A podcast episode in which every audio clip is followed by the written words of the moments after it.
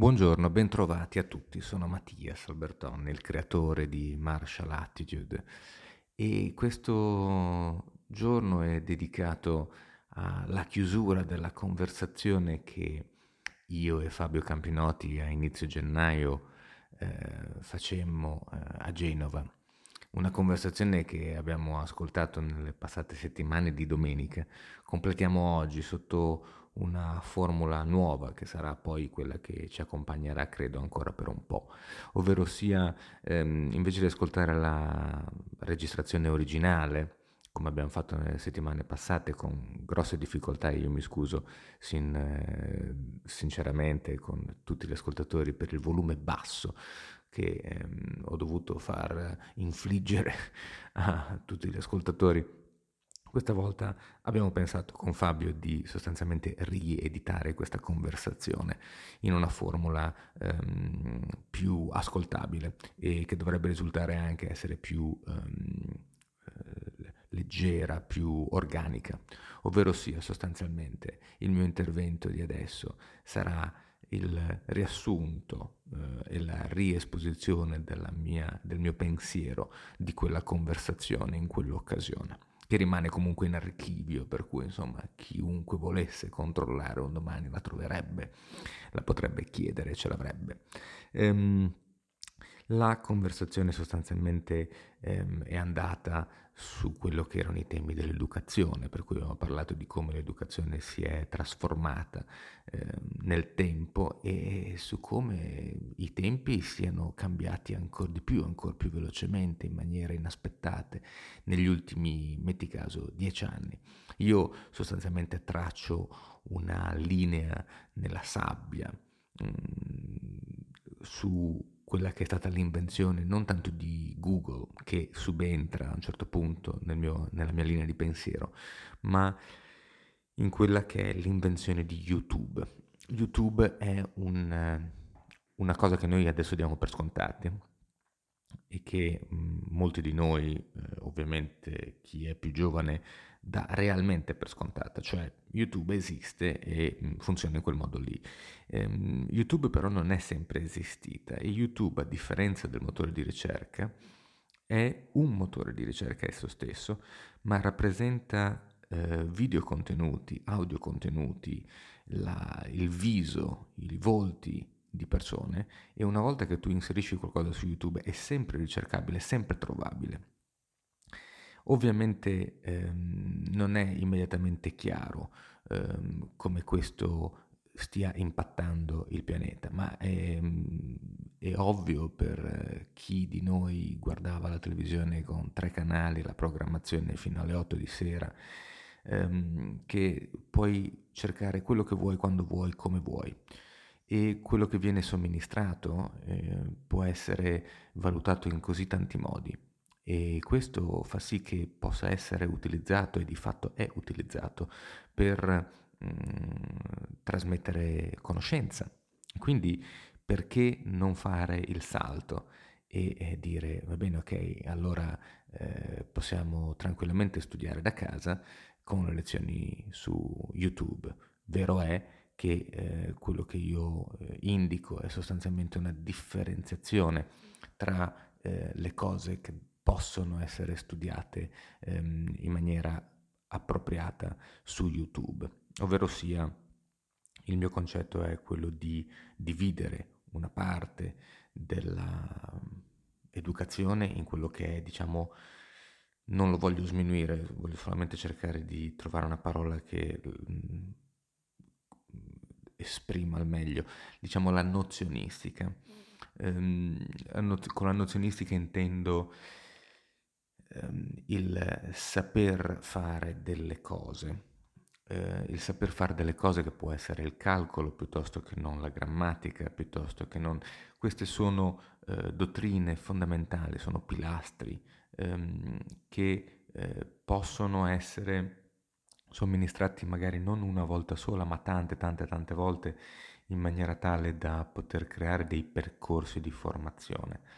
Invece altre cose sono, secondo me, le eh, esperienze, quelle eh, fisiche, eh, quelle sensoriali, quelle anche appartenenti al gruppo, eh, che quindi mh, mm, ci portano come classi, diciamo, a, ad andare al museo, a scoprire una basilica, a fare un viaggio, a vedere ehm, la natura dal vivo, a prendere atto di alcune realtà e fare eh, i collegamenti necessari sotto la guida e con la guida di un, un docente e interagendo con gli altri componenti della classe. Quindi quello che io vedo è un enorme potenziale ehm, che può essere sfruttato e che può andare a intaccare il sistema di educazione nel profondo. Eh, la cosa strana è ovviamente che questa conversazione con Fabio, come anche lui dirà, la facemmo prima del coronavirus e all'epoca, eh, anche se ieri, ehm, sembrava di parlare di fantascienza. Un mese dopo invece il mondo si adeguava, eh, magari non ai ritmi ehm, apocalittici che noi abbiamo discusso, però la trasformazione della scuola, l'eradicazione del sistema in un nuovo sistema eh, pone a mio avviso delle incredibili potenzialità, anche perché io appunto accennavo al fatto che la combinazione di YouTube con quello che è il motore di ricerca, quindi Google nel caso, tanto per fare l'esempio più, più grosso, più semplice, comporta una augmentazione della nostra capacità di conoscenza, ovvero sia che appunto la conoscenza deriva eh, sia da quello che sappiamo, sia da quello a cui possiamo accedere, per cui la cosa importante non è sapere tutto, è sapere dove andare a cercare le informazioni. Altra cosa ovviamente è il controllo dell'informazione stessa, quindi che cosa io vado a trovare quando poi lo cerco, ma questo è un problema censoreo. In realtà quello di cui io ehm, mi, su, la cosa sulla quale mi, mi, focalizzavo era sostanzialmente il metodo. Quindi um, Elon Musk portavo l'esempio nella conversazione, sappiamo tutti chi è il creatore di PayPal, SpaceX, Tesla, um, collaboratore con Peter, Peter Thier di altri progetti straordinari che stanno obiettivamente scolpendo il, il pianeta che verrà come il, il supertreno, insomma un personaggio da conoscere approfonditamente se non lo eh, conoscete già. Elon Musk, dicevo, ha eh, i figli eh, svariati insieme ai figli dei, dei, vicini apparentemente che vanno a una piccola scuola organizzata da Musk stesso dove in realtà i ragazzi vengono portati eh, spesso metti caso anche in garage a vedere l'automobile e eh, osservando l'automobile viene, viene detto abbiamo un problema eh, mettiamo caso allo spinterogeno. Ecco, lo spinterogeno è questo. E come potremmo risolvere questo problema? Stimolando quindi la risposta dei bambini a conoscere il problema nell'ambito del motore e poi quando c'è bisogno per esempio di staccare il pezzo A dal pezzo B e montarlo e connetterlo con un pezzo C, allora subentra la necessità di avere uno strumento, strumento che esiste ed è per esempio il cacciavite a stella ed ecco qui presentato il cacciavite a stella. Quindi il bambino vede il problema, vede eh, e pensa a una soluzione nella sua testa, prova ad attuarla, per attuarla ha bisogno di uno strumento che viene proposto, suggerito. Qualora lo strumento non ci sia, si trova una soluzione. È un processo inverso rispetto al concetto di andare in garage, far vedere un'automobile e cominciare a sedersi e dire adesso vi spiego l'automobile, dal design alla costruzione, a quello che fa, quello che non fa, tutti i pezzi, la componistica, questa è tutta la, la strumentazione e aprire un corso di 5 anni su quello che è l'automobile. Quello che viene sostanzialmente dato per scontato perché è scontato in qualche misura grazie alla tecnologia è la possibilità di accedere in qualunque momento sia alla nozionistica tecnica che mi occupa tempo per poter essere appresa e che invece posso semplicemente utilizzare dando libero sfogo e spazio a quella che è la mia capacità creativa di immaginazione di capire le situazioni e quindi di andarle a risolvere. L'augmentazione ulteriore di questa tecnologia che noi già abbiamo è il fatto che esistano ovviamente sistemi di eh, realtà virtuale che vengono sviluppati principalmente eh, originariamente in ambito diciamo ehm, videogame, la Sony Enterprise è stata credo la prima e quella che ha eh, investito di più in questo momento ancora sulla virtual reality, quindi con eh, la banda larga e ovviamente i giochi eh, su piattaforma eh, multigiocatore, uno entra dentro il videogame anche in spazio visuale, in spazio visivo e eh, il gioco continua eh, indipendentemente dal tempo di gioco del giocatore. Quindi la, la, realtà del gioco è online sempre e tu entri nel gioco quando puoi, quando vuoi. Ehm, ovviamente questo fa sì che eh, abbinando i pezzi, cioè il fatto che ci sia un, un docente che è online su una versione ehm, augmentata di YouTube dove sei in realtà virtuale, quindi non hai solamente il multischermo con tanti schermini, tante faccette di persone che sono lì, ma tu sei dentro fisicamente, virtualmente a una ehm, aula eh, tecnica digitale dove hai la percezione anche delle, delle presenze intorno a te e dove puoi interagire con i professori e gli altri in maniera differente, più completa, Mm, fa sì che noi si possa eh, studiare tantissima parte di quello che abbiamo sempre studiato nell'ambito, diciamo, importante ma ristretto a mio avviso della scuola, mh, mm, come edificio, come luogo fisico, tutta una serie di cose molto più vasta, in maniera molto più ehm, pratica per cui non solo i tempi morti dei trasferimenti piuttosto che non ehm, la possibilità di, di uh, accedere alle lezioni a quelli che sono gli orari eh, migliori per eh, il nucleo familiare piuttosto che non per lo studente stesso che potrebbe avere età differenti e avere esigenze differenti. Questo secondo me è il futuro dell'educazione e avrà un impatto straordinario su quello che è il nostro modo di conoscere, quindi di migliorare noi stessi, perché io vedo l'educazione come una cosa ovviamente super importante e bellissima, che però può essere migliorata e non solo nel programma, il famoso programma, ma proprio nel metodo. E il metodo, a mio avviso, a questo punto deve essere un metodo ibrido, un metodo ibrido in cui io accedo ai contenuti migliori di tutto il pianeta senza nessun tipo di limitazioni quando voglio, come posso, quante volte voglio e poi ho delle esperienze sensoriali di gruppo guidato da un tutore, un maestro, una persona che sa moderare la mia esperienza insieme all'esperienza degli altri. Questo era sostanzialmente il mio punto di vista sull'educazione che c'è e l'educazione che potrebbe esserci. Lascio quindi la parola non solo a Fabio Campinotti, ma anche sono curioso di ascoltare la chiosa introduttiva di Giancarlo Russo. Buon ascolto. Buongiorno a tutti, sono Giancarlo Russo, fisioterapista e ipnoterapista e parlo da Roma. È interessante mettersi ad indagare cosa sta alla base della spinta verso l'apprendimento da parte dell'essere umano. Immagina, esistono due modalità.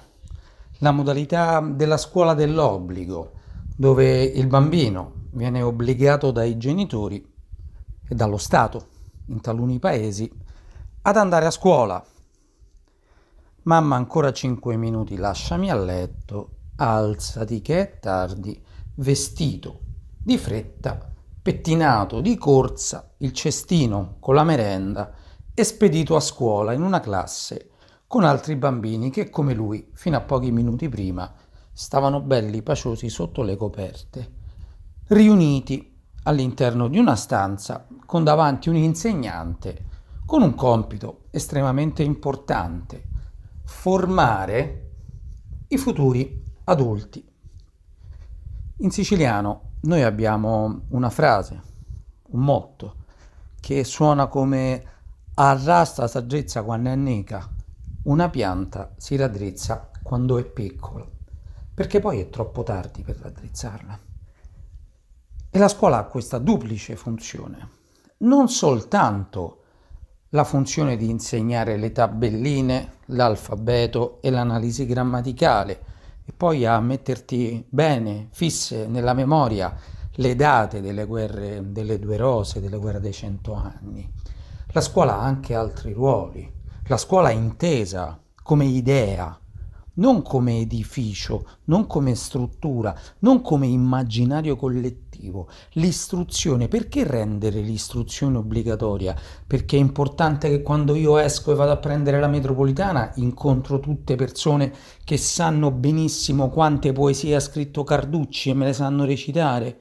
E io in che cosa vengo arricchito da questo qua? La società. In realtà la scuola ha anche un'altra funzione la funzione sociale, la funzione di cominciare a fare intuire a un organismo in formazione fondamentalmente egoico che esiste soltanto lui e che tutto è dovuto a lui, come il bambino, che ci sono anche altri bambini e che non è tutto dovuto per lui e che bisogna anche qualche volta rinunciare a parte della propria libertà perché si vive in una società e si comincia da una piccola società che è la classe. E poi, crescendo, va da sé che, essendo inseriti in altri contesti, altre idee si formeranno su quelle pregresse, che sono quelle fondamentali. È la parte dove viene raddrizzata la pianta, dove vieni messo in grado di apprendere con più facilità altre nozioni. Ora, nelle antiche scuole esistevano due concetti estremamente importanti, esoterismo e soterismo. C'era un qualche cosa che tutti potevano apprendere e poi qualcuno veniva selezionato. Venivano scelte delle persone, non eri tu a scegliere, tu venivi scelto e venivi inserito all'interno di un contesto completamente differente, all'interno del quale le informazioni che ti venivano date non erano informazioni che si trovavano da nessun'altra parte, che erano trasmesse in maniera del tutto orale da maestro a discepolo. E il maestro, in questo caso, era quello che ti sceglieva per formarti, in gergo iniziarti e portarti a dei livelli più avanzati. Mi sembra veramente un pochettino riduttivo passare oggi alcune informazioni attraverso uno strumento depersonalizzante quale YouTube o quale altre piattaforme di formazione a distanza. Io alterno la mia attività clinica ambulatoriale con l'attività di insegnamento. Io sono uomo da aula. Io voglio il feedback visivo e per me che studio il linguaggio del corpo e la comunicazione non verbale il contatto oculare dello studente, i movimenti del suo corpo, mi mettono immediatamente in grado di vedere se la persona sta assimilando, sta capendo, se è dentro al mood, se è in flow, quello che sta succedendo dentro quella persona mentre io parlo. Io ho necessità per valutare se continuare a dare informazioni, se interrompere, se alzare o abbassare l'asticella in base a quello che sto vedendo davanti. L'abilità di un insegnante è di creare un altro come lui, non è di trasmettere delle informazioni. La trasmissione delle informazioni, io posso fare una scritta con la vernice sul muro, la trasmetto uguale, eppure il valore che è relativo, perché non so se la persona che vede l'informazione è in grado di recepirla oppure la interpreterà con i filtri pregiudizievoli che già possiede dentro di lui. Tu sai molto bene, tu che mi ascolti, che noi tendiamo sempre comunque a sposare, ad abbracciare tutte quelle informazioni che ben si addicono a quelle che sono le nostre credenze pregresse, escludendo tutte quelle che vanno contro il nostro pensiero. Facciamo questa sorta di selezione delle informazioni noi. Per cui, sai, se facciamo un qualche cosa de visu, io sono in grado di capire esattamente, torno a ripetere, da alcuni indicatori fisici, quello che sta succedendo dentro di te. Quindi, se l'informazione che io sto passando va tranquillamente dove deve andare, oppure comincia a scontrarsi con alcuni tuoi engrammi preesistenti che ne bloccano l'assimilazione. Per cui io non sono assolutamente un fautore della didattica a distanza, posso chiaramente comprenderla in una situazione di emergenza dove è comunque necessario, consentitemi l'eufemismo, che la barca vada avanti spinta dalla corrente, ma non è una barca attiva. È una trasmissione di informazioni del tutto passiva che mi ricorda un pochettino la cura Ludovico.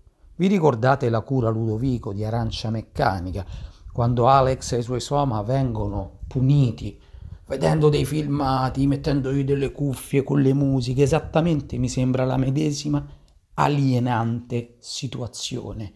Non c'è più l'interazione umana, l'apprendimento avviene attraverso l'interazione umana, non avviene semplicemente come spugna passiva di un tot di informazioni. Chi studia i processi mnestici, chi studia i circuiti della memoria, queste cose le sa molto bene. Io Giancarlo Russo, io ti trasmetto un'informazione perché io so l'uso che tu ne farai dopo di quella informazione. Io non ti do un'informazione che tu non userai mai. Perché devo perdere il mio tempo e farti perdere il tuo tempo? Insegnandoti, trasmettendoti informazioni che a te non servono e che non userai. Forse non eri pronto in quel momento per ricevere quell'informazione. Noi mettiamo dei gradi nelle nostre cinture, nelle nostre arti marziali, perché io in base al grado so esattamente qual è il tuo livello di conoscenza in quel momento e parlerò a te con il gergo più confacente al tuo livello momentaneo. Nel momento in cui salirai uno scalino a livello superiore, potrebbe essere che dovrò fornirti dei nuovi strumenti per interpretare la nuova realtà che hai davanti e quindi anche parlarti, confrontarmi con te in un'altra maniera non esiste un qualcosa one size fits all, un qualcosa che va bene per tutti quanti. E le abilità reali di un insegnante sono quelle di mettere chiunque in grado di apprendere, ovviamente con i propri diversi tempi, il soggetto che sta insegnando. Si va incontro a tutti quanti. Io credo, e la mia pratica didattica, la mia esperienza me lo conferma, che è molto una questione di metodo insegnare. Alle volte con alcuni studenti è necessario utilizzare un metodo di un certo tipo. Qualcuno potrebbe rimanere indietro con quel metodo, in tempo reale te ne accorgi e sei in grado di correggere, addrizzare a rasta quando è nica e di rimetterla immediatamente in grado di diventare produttiva. Cosa che, fatta attraverso uno schermo piatto, dove non esiste quella distanza, quel rispetto con l'insegnante. Una volta, quando non si trovavano molto facilmente i libri, costavano, non era facile.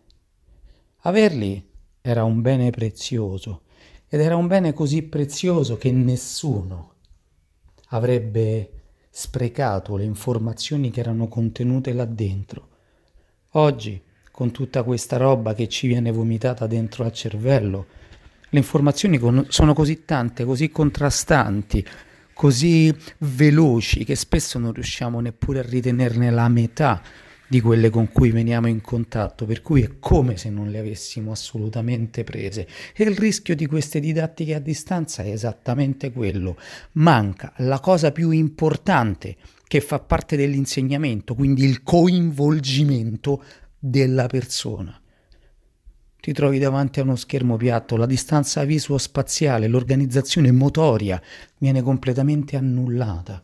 Ecco che allora tu avrai generazioni di bambini scordinati che confondono la destra con la sinistra. Conosco e vedo nella mia attività clinica bambini che non sanno correre, Sembrano i pagliacci del circo quando li vedi muovere, bambini che non hanno mai giocato come giocavamo noi, che mettevamo le cartelle per terra per fare la porta e poi quelle interminabili partite di pallone dove tua madre si sgolava dalla finestra che era pronto il pranzo e tu dicevi mamma ancora un minuto. Non era ancora un minuto, a chi segna prima vince, a portieri volanti. Non so se ve le ricordate queste scene. C'era bisogno.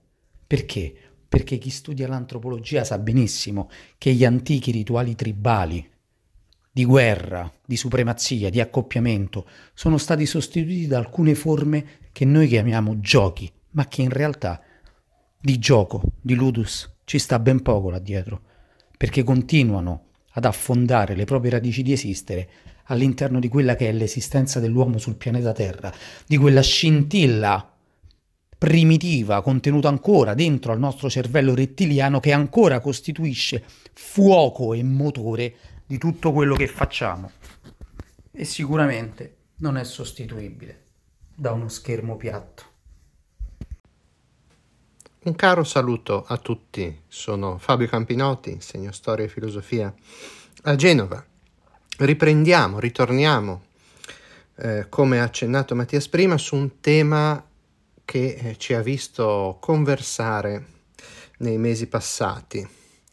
E questo ritornare sopra eh, mi permette non solo di eh, dire di nuovo le stesse cose, ma eh, di riguardare, no? di ritornare, guardare di nuovo ha un problema che non solo eh, mi interpella in prima persona perché è, è al centro del, del, mio mestiere, ma che è al centro della vita, direi, di ognuno di noi, ovvero l'educazione, la formazione, la crescita.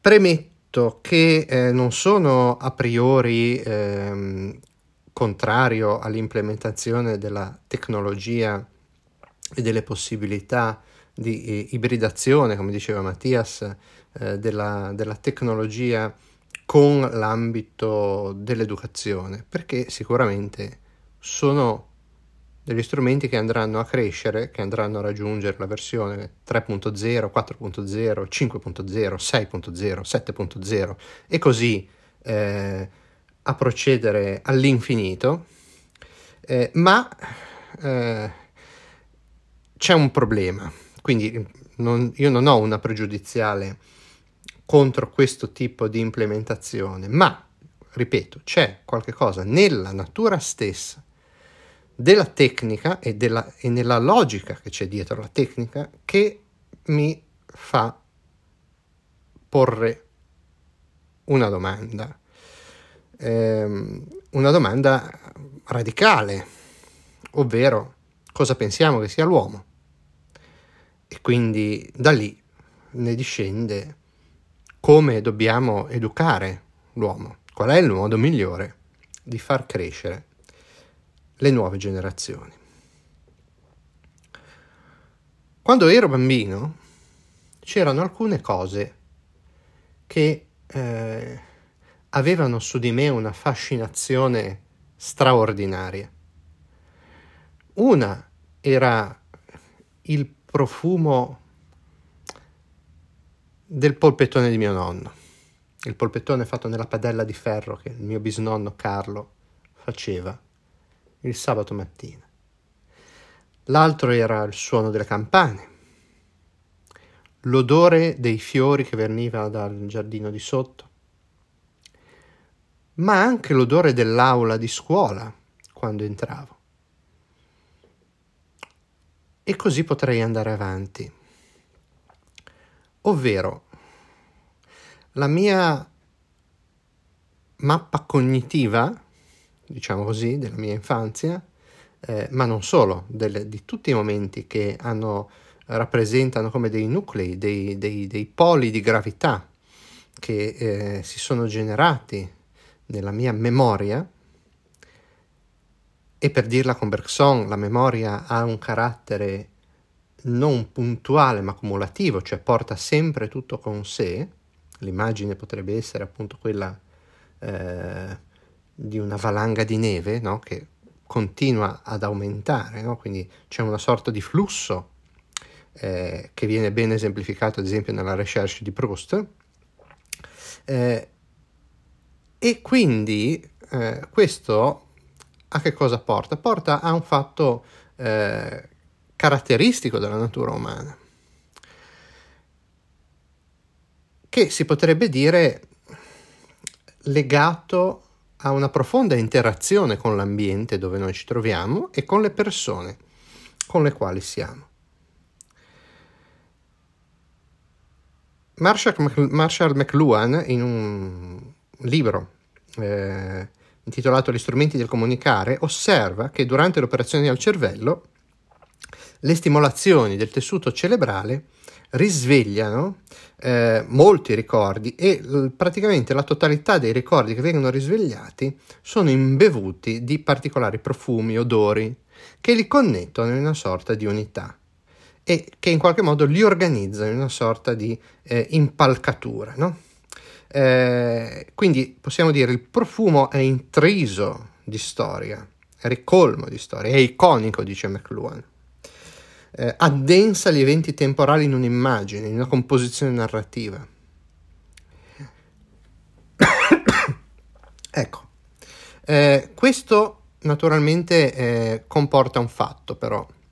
Eh, il profumo è un qualche cosa che eh, beh, ha bisogno di, di, di, di tempo per eh, lasciare traccia in qualche modo. Non è qualche cosa che eh, è, fra virgolette, veloce. Hm? Eh, mentre invece noi viviamo tendenzialmente l'epoca della tecnologia, è un'epoca che va costantemente veloce, va alla velocità della luce.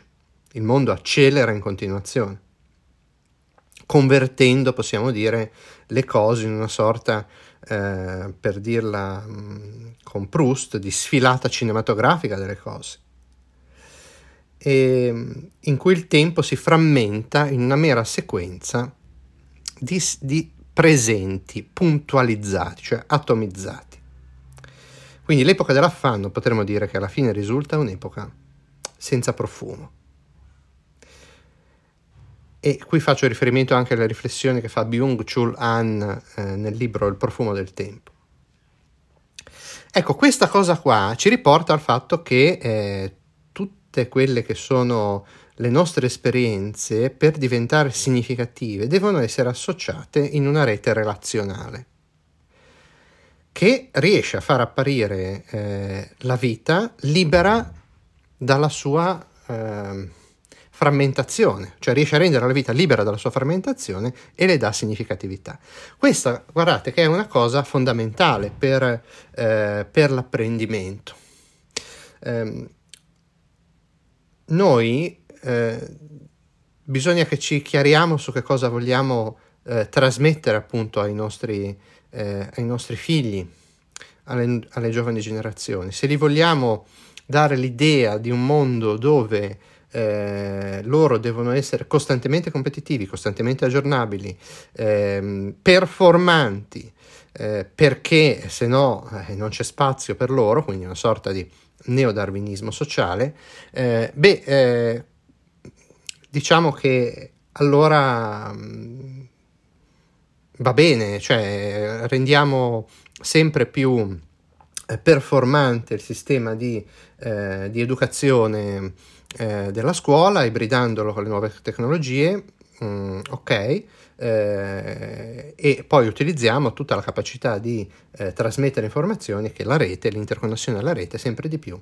ci eh, renderà eh, in grado no, di ehm, implementare eh, tutte le nostre conoscenze possibili e immaginabili.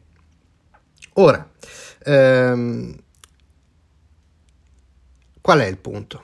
Il punto è se dietro a tutte queste competenze, a tutto questo saper fare, potremmo dire, c'è un soggetto. Che tipo di soggetto c'è?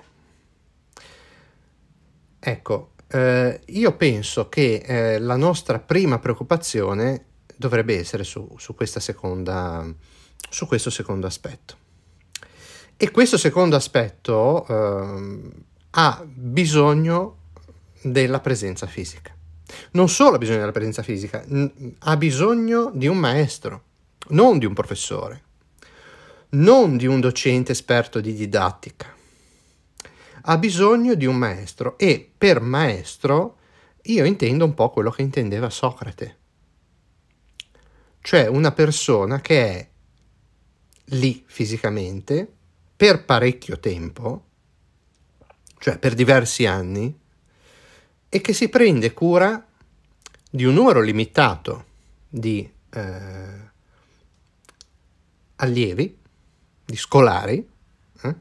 per usare il termine scuola che a me è caro, perché le scuole sono proprio quei luoghi dove nell'antichità si è formata la radice della nostra civiltà, intendo le scuole, quelle classiche, ehm, e quindi ha bisogno di questo luogo. E l'arte che in questo luogo deve essere coltivata è l'arte che Socrate stesso definiva la maieutica. Nel Teeteto Platone ce lo ricorda molto bene. Dice Socrate, la mia arte di, ostre- di ostetrico possiede tutte le altre caratteristiche che competono alle levatrici, ma ne differisce per il fatto che fa da levatrice agli uomini e non alle donne, e che si applica alle loro anime partorienti e non ai corpi. E questo c'è di assolutamente grande nella mia arte, l'essere capace di mettere alla prova in ogni modo se il pensiero del giovane partorisce un fantasma ed una falsità, oppure un qualcosa di vitale e di vero. Perché questo almeno è comune a me e alle levatrici. Non posso generare sapienza. Quello che già molti mi hanno rinfacciato, che io sì, interrogo gli altri, ma poi io stesso non manifesto nulla su nessun argomento, adducendo come causa il mio non essere sapiente in nulla. È un, ripro- è un rimprovero che risponde a verità. La causa di ciò è questa, il Dio mi costringe a far da levatrice, ma mi ha proibito di generare.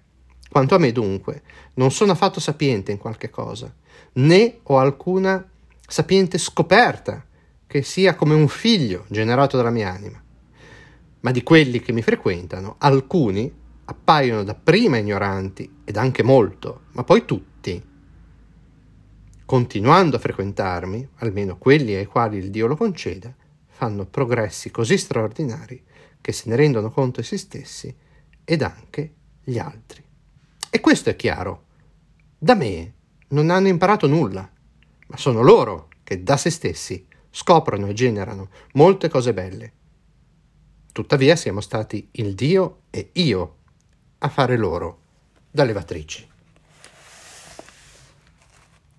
Ecco, questo è il metodo. Non è una trasmissione di contenuti, è un cammino nel quotidiano della vita. Scrive Rilke nelle Elegie duinesi. Glorifica all'angelo il mondo, non l'indescrivibile. Con lui non puoi vantarti di un più grande sentire, nell'infinito, dove il suo conoscere è incalcolabile. Tu sei apprendista. Allora raccontagli le cose naturali, che tutte le generazioni hanno creato, che sembrano appartenerci nelle nostre mani e nei nostri occhi. Raccontagli le cose si fermerà incantato, proprio come te, vicino al cordaio di Roma o accanto all'oasaio del Nilo. Quindi ra- raccontare non chissà che cosa, dice Rilke in questa bellissima poesia, ma la quotidianità. Attenzione che per quotidianità non bisogna intendere la mera ripetizione, ma il susseguirsi eh, di ehm, operazioni che sono simili ma sempre un po' diverse. Questa è la crescita.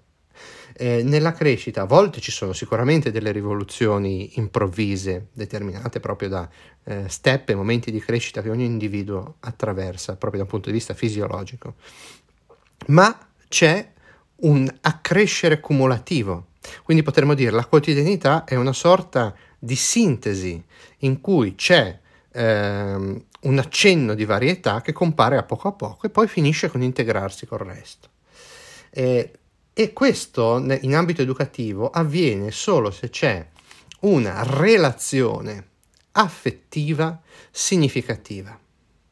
Eh, che è fatta proprio di rapporti quotidiani, quindi anche di, eh, di quella presenza fisica che non è mediabile, mh, mm, che è fatta da tutta quella che è la comunicazione eh, non verbale, eh, che è fatta anche dai profumi dagli odori che eh, noi esseri umani abbiamo, dagli ambienti che frequentiamo, eh, dalla nostra gestualità, eh, dal nostro modo di stare in piedi, seduti, eh, dall'espressione del nostro volto, le microespressioni, tutto questo aspetto. E poi un altro aspetto fondamentale, eh, l'elemento dell'accoglienza dell'altro che eh, si manifesta proprio con l'essere lì, per te, per te.